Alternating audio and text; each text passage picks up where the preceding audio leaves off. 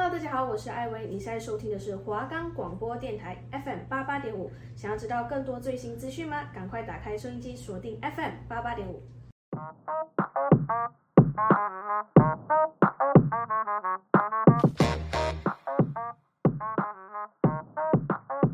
欢迎收听《普通通灵验少女》，我是主持人小胡，我是主持人玛丽哦。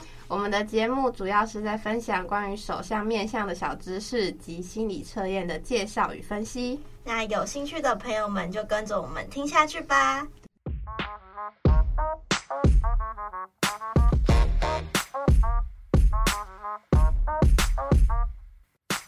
我们的节目可以在 First Story、Spotify、Apple Podcast、Google Podcast、Pocket c a t、三 o u t Player，还有 KKBox 等平台上收听。搜寻华冈电台就可以听到我们的节目喽。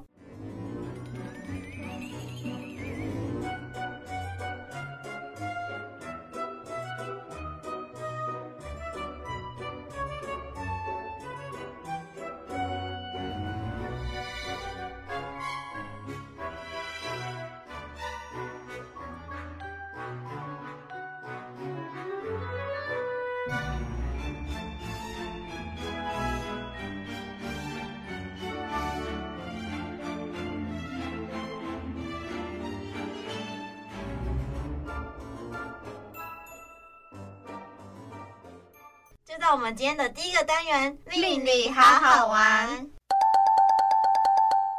我们今天要讲的面相呢，是关于脸型的。那通过呢观察一个人脸型，就可以大概知道这个人的性格特征是什么样子。那我们今天主要要介绍九种脸型，然后让各位听众来实测看看自己是不是真的像我们说的某种脸型就有什么的特征。这样。是的，是的。那第一种是四方形，就是你的额头是呈方形，下巴也是呈方形的。嗯，那这种人呢，通常都是实业家、运动家、飞行家跟探险家。那属于这种脸型的人，通常是男生比较多。那这种人的个性活泼，喜欢动，然后也喜欢冒险，不受拘束，爱自由，喜欢户外活动，不爱谈理论，讲求实际有建设性。他们身体能刻苦，那他们的缺点就是不喜欢读书，智力懒惰，不擅长思考，所以他们都只用他们的手跟身体认真去执行一些计划。总结来说，就是属于体力活啦。对，就是很多运动家的脸都是方的，可是不确定他们是练方的，还是他们天生就是方的。哦，反正就是他们属于头脑简单、四肢发达嘛。那第二种脸型呢，就是长方形。那长方形呢，有些人可能想说，长方形是怎样？就是你的头比较窄一点，然后你的脸比较长一点，可能下巴比较长这样子。然后这种人呢，就是比较擅长外交，就可能比较喜欢交际啊，然后比较会交朋友这样。嗯、呃，态度呢比较温顺有礼。哦，这种人呢，如果想他想要达到目的的，他们他们是不会用他们的武力，就是他们就是靠头脑就对了。外交手腕很好，然后智慧聪明，就适合做一个外交家或者是倾销员。但是这种人的缺点呢，就是他缺乏力量、魄力跟执行力，而且不擅长理财。你觉得身边有这种人吗？就是脸长方形的。好像很少遇到哎、欸，我有一个朋友是脸长方形的，但是我觉得他没有擅长外交哎、欸。那他有聪明吗？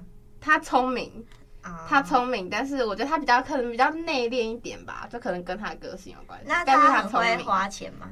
好像蛮会的哎、欸，那还是有一点点那个。好，那我现在来介绍第三种，第三种是圆脸型。那这种人的。头跟脸都是圆的，身体也是圆的，是我吗？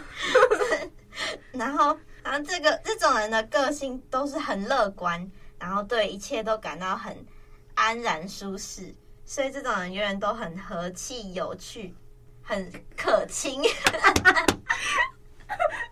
很好亲近的。那这种人呢，比较擅长治理行政。然后也是理财的天才，嗯，那这种人的缺点就是天性爱好享乐，爱吃贪睡，结果身体越胖，就是不免会懒惰这样子。嗯，你觉得你自己是属于圆脸的人吗？我觉得我自己呢是属于有点圆脸加上方脸的人，但是我觉得他讲的很好，因为我非常的懒惰。但是我觉得我自认为我蛮会理财的，但是我真的就是好吃懒惰那种类型。哦，然后你看起来也很好亲近，这样，就是也还是有一点点准的。我觉得就是你整体给人给人的感觉就是就是圆圆的，就会感觉让人家比较好亲近。因为我之前我们班的人也有也有人是属于这种类型，然后他他就会让你有莫名的想要亲跟你亲，就是想要跟你交朋友那种感觉，就是他看起来就是很和蔼可亲那种感觉。哦，我自己也是，就是有时候看到。脸圆比较圆的人，就会觉得这个人好像比较好讲话，比较敢跟他搭话。但是如果是那种别的脸型的人，或是身材比较瘦啊，没有那么圆的人，就觉得有点害怕这样子。嗯，好，好。那么第四种脸型呢，就是三角形。那三角形呢，就是嗯、你的额头比较宽，然后比较高，然后下巴是比较尖的，就是看起来有点像倒三角形这样。那这种人呢，比较适合当发明家、设计家、教育家，或者是评论家、思想家。这些脸型的人可能比较适合做这些工作。那这些人的性格通常就是呃，智力灵活，他们善于推理，也善于深思，然后也喜欢看书，然后有创造力，但是他们。容易冲动，对，缺点，缺点就是容易冲动，然后擅长劳心工作，但是呢，不擅长劳力的工作，就是户外运动比较少，所以他们的体质比较弱，就缺乏活力啦。我觉得这种三角形的人好像比较少，哎，倒三角形的，对，你不觉得好像很少见吗？嗯，就倒三角形的人。脸比较特别吧，感觉倒三角形的人的脸，我觉得蛮多蛮多老师感觉都有点倒三角形，都靠脑力的嘛。对，反正这种倒三角形感觉现实生活中比较少见啊，感觉在那种卡通里面比较常见。卡通都画人都是画倒三角形。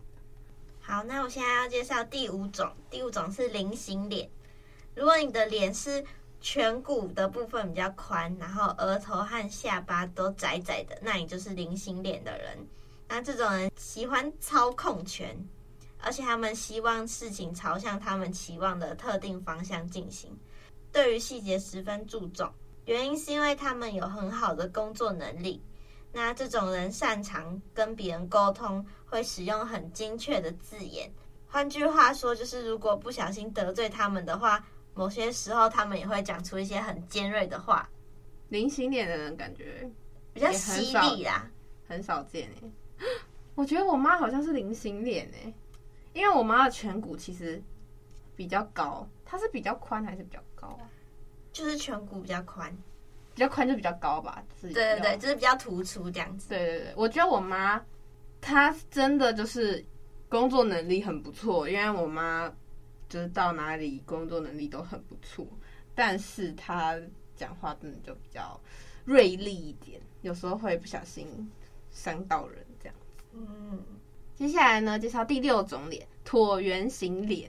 椭圆形脸应该非常常见。那椭圆形脸呢，就不用多多介绍了嘛，就是你的脸就是鹅蛋脸那一种。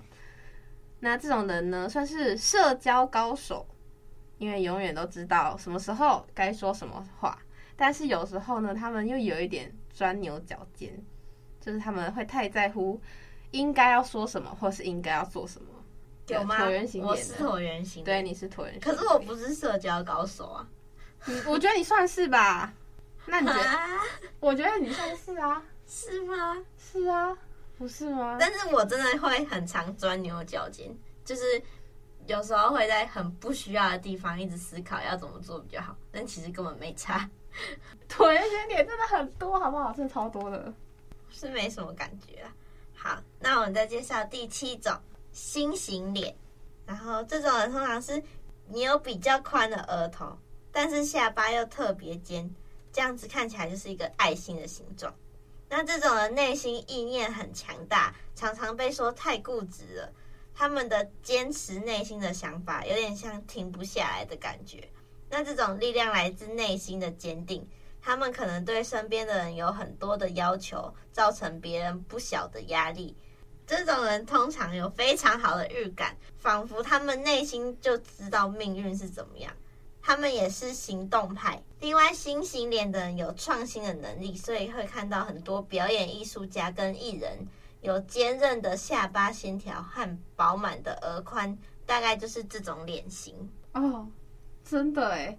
就是你不觉得艺人都有那种很清楚的下颚线，然后额头都很很宽，就是他们脸就是长得就是下巴都小小的，然后额头都比较大大，然后都会有很清清楚那种下颚线。确定不是因为他们很瘦吗？哎、欸，可是很瘦的话，很瘦的话，你也要你也有那种脸型才能瘦瘦到长那样子啊。再来介绍的是第八种脸型，也就是最后一种脸型，它是梨子型脸。那梨子型脸呢，就是他的额头比较窄，但是下巴比较宽，就是也可以说是一个三角形，跟刚刚倒三角形是相反的。那这种人呢，会比较想要拥有权力。这种人的额头越窄，越喜欢享受高高在上的感觉，所以他们这种拼劲呢，也很容易成功。真的有这种人吗？好像没有遇到这种人过哎，我可能啊，好像很多有钱人都是这种脸型，就是上面窄窄，然后下面宽宽的，就是感觉看起来很有福气的感觉。哦，就像公司大老板都都长那样，公司大老板都长这样吗？对对，就脸都是一个三角形这样子。好，那我们今天面相就介绍到这个部分，接下来我们要介绍的是手相。然后我们今天想要介绍手相的生命纹，就是也是就是生命线啦。大家知道生命线在哪里吧？对啊，大家知道要怎么看手相吗？就是男左女右，嗯，然后大家就是可以伸出手来边对照一下。生命线就是生命线就是那条弯弯的线啊，最接近你的大拇哥的那条线，对，就是从你大拇指跟食指中间，然后往下到你的手腕。的那一条线，然后这边呢，可能很多人会以为说生命线你越长，可能就寿命越长，不是哦，它是生命力的强弱，就是包含体力啊、精神啊，或者是健康啊，或是你的一些运气之类的、活力之类的。对，它不是不是说你那个生命线越短，然后你就活得越越短哦，不是这样。然后生命线的那个深度、深浅也代表不同的意思。如果你今天你的纹路很浅的话，那你就是比较衰弱，你就比较适合用脑力。嗯，那如果你今天的纹路很粗很深，你就很适合劳动跟运动。那生命纹包覆的掌丘，就是大拇指到生命纹以内的那个区块，那叫掌丘。对，那叫掌丘。那它也是，如果你的掌丘很大的话，就是精力充沛，爱欲旺盛。但是你的范围很小的话，你就比较容易疲倦，这样子，就生命比较弱。嗯、生命纹呢，开头有练形纹，就是其实这个我之前就有研究了啦，就是你的开头，你从虎口那边开始看嘛，然后你的生命线如果有像链链子很多网格的感觉，对对对对，很多网格那种感觉，就它不是一条，它有支分那种感觉的话。你就是小时候比较体弱多病啊，对。哎、欸，我有哎、欸，我也有啊。我小时候也体弱多病。我小时候超级体弱多病。嗯、然后你的生命纹到尾端是接近你的手腕的那个地方的时候，如果像流苏的东西，就像那种流苏，大家知道吧？一条流苏，对，要要防止老人病啊。我有哎、欸，我也有。那生命生命纹上面有导纹，导纹就是对，就是你有特别圈起来，或是特别有一个比较大一点的圈圈的时候，嗯，就代表呢，你这个时间可能会有生病或是住院啊一些情形这样子。对，大家可以看看自己的生命线如何。我的生命线是感觉挺坎坷的。我的生命线是我我们来比较一下。哎、欸，我的好像比较深一点嘛，好像也还好。你的生命线跟这个事业线连在一起。我的生命线和事业，哎、欸，可是你生命线蛮长的，你的生命力蛮强的、啊。我很短，你自己看，我到这里而已。嗯、我到后面，你看你到很下面，可是我下面都是流苏哎。那我们今天首相的分享就到这边，下礼拜就是我们的事业线，大家可以期待一下。对，然后面相呢，大家也可以期待一下。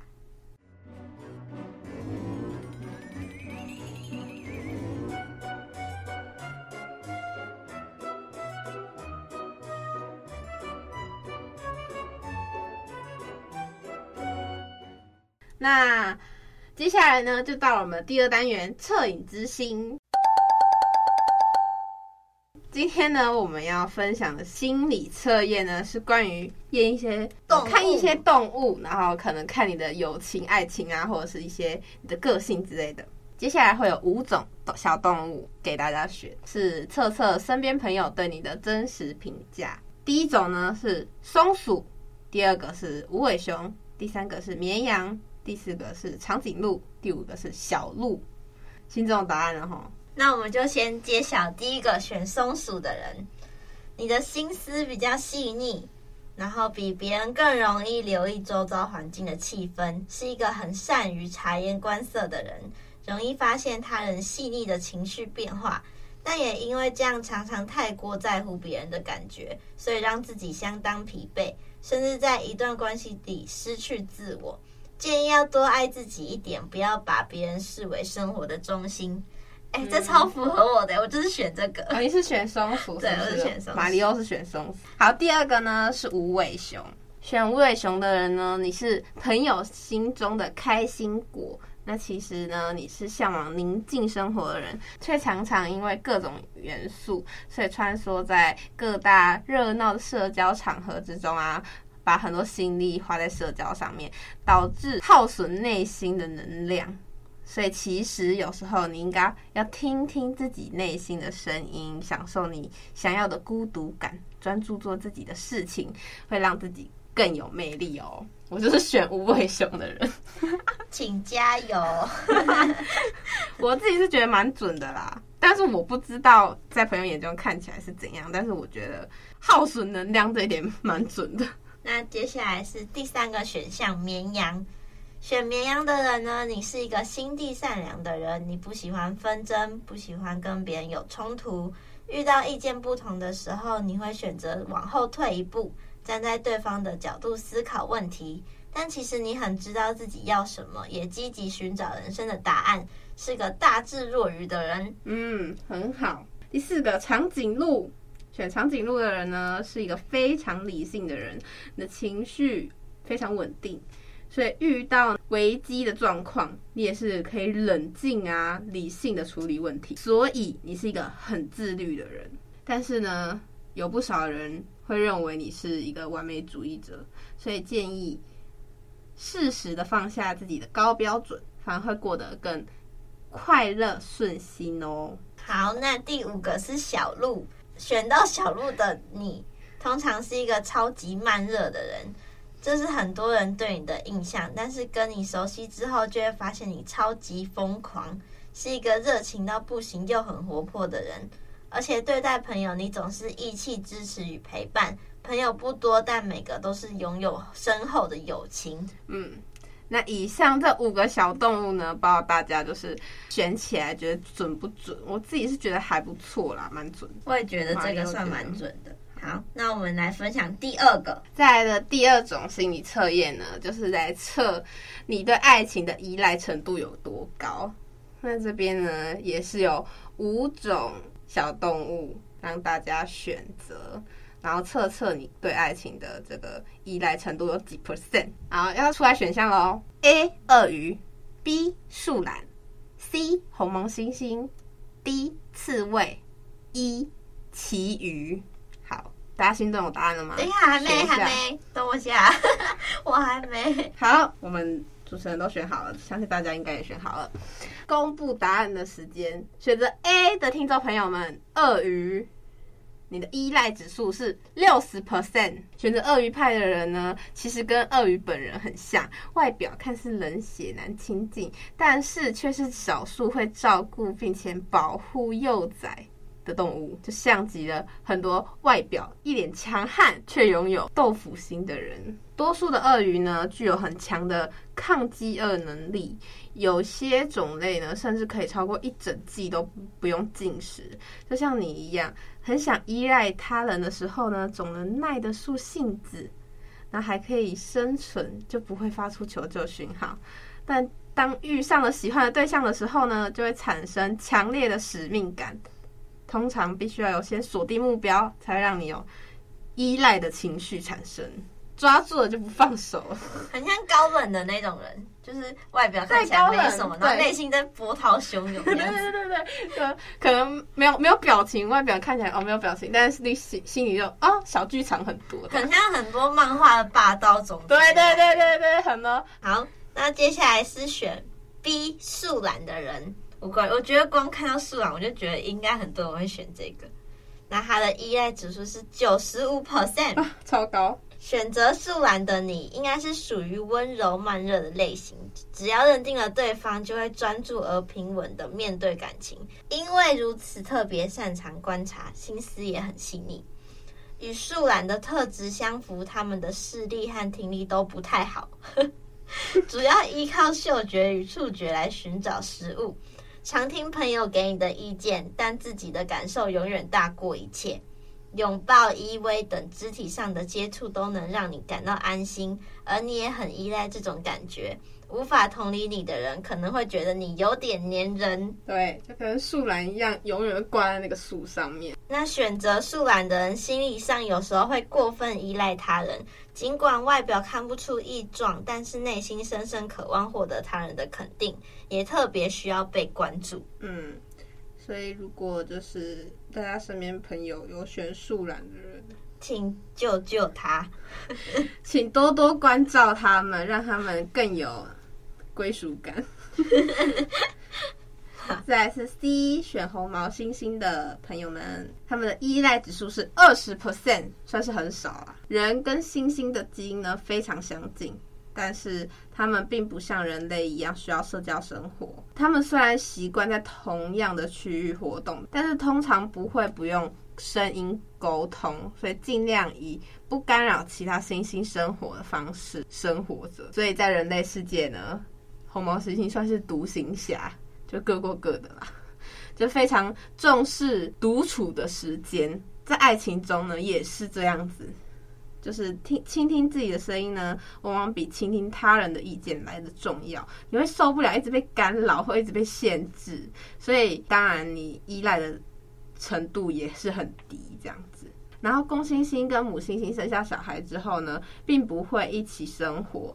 就像你是一个有责任感的人，却也把照顾自己视为同等重要的责任，不太需要依赖家里资源，属于个人型的开拓者。哎、欸，我觉得很多人都必须向这种类型的人学习，你不觉得吗？就是独立，很独立啦。可能不太爱自己的人，要多向这种人学习，这样。哦，就可能刚刚选素懒的人，要跟红毛猩猩综合一下。对对对对对对。好，那再来是选刺猬的人，我我就是选刺猬的人。干嘛跟我一样？我也选刺猬。好，好，我来听答案。那选刺猬的人依赖指数八十 percent，有点高，算第二高的。那选刺猬的人最懂得拿捏社交距离，刺猬会在痛苦之间寻找一种适当的距离，使他们能在保持取暖的同时，也不被对方刺伤。那这种人很擅长打造自己的外显魅力，但是越是刻意的打扮自己，就越像一种伪装。拥有强大的防备心和同理心，一旦动了真情，就会尽力守护自己所拥有的。你的感情依赖程度偏高，源自于你内心的自我价值认同问题。像刺猬一样，会沾染身处环境中的植物气味，来保护自己不被天敌发现。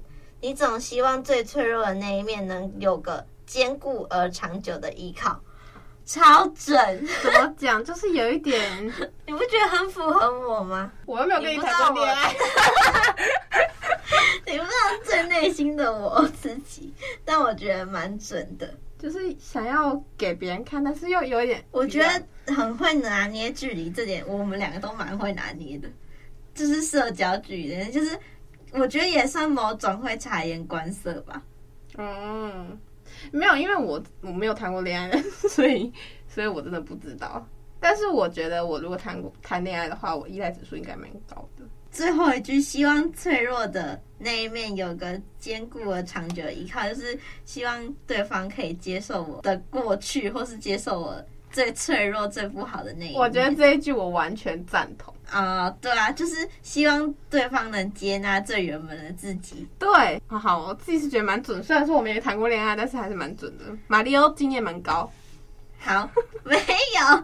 好，我们这这这一个选项讲太多了，接下来换最后一个选项。是最后一个选项选一，其余的朋友们，抱歉久等了。他们的依赖指数呢是四十五 percent。海洋生物呢，生活范围是整片海洋嘛，其余更是在暖水域或冷水域都会出现踪迹的海生物。部分其余种类呢，游泳速度可以每小时达到一百公里。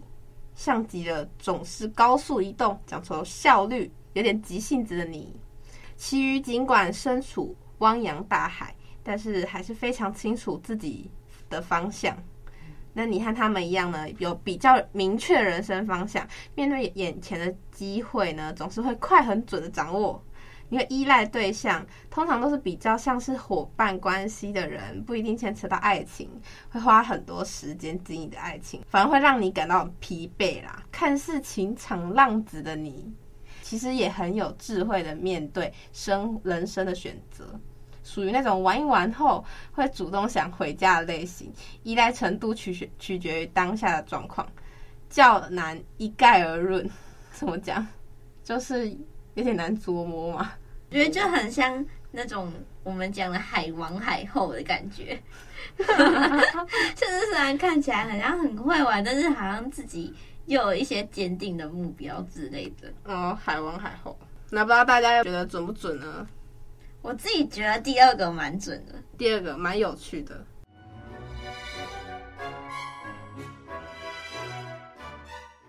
那我们今天心理测验的分享就到这边啦。好请大家再期待一下我们下一下一期节目会讲的心理测验。那本集的分享就到这边啦。下周同一时间请继续收听通通灵验少女。我是主持人小胡。我是主持人玛丽哦。大家拜拜。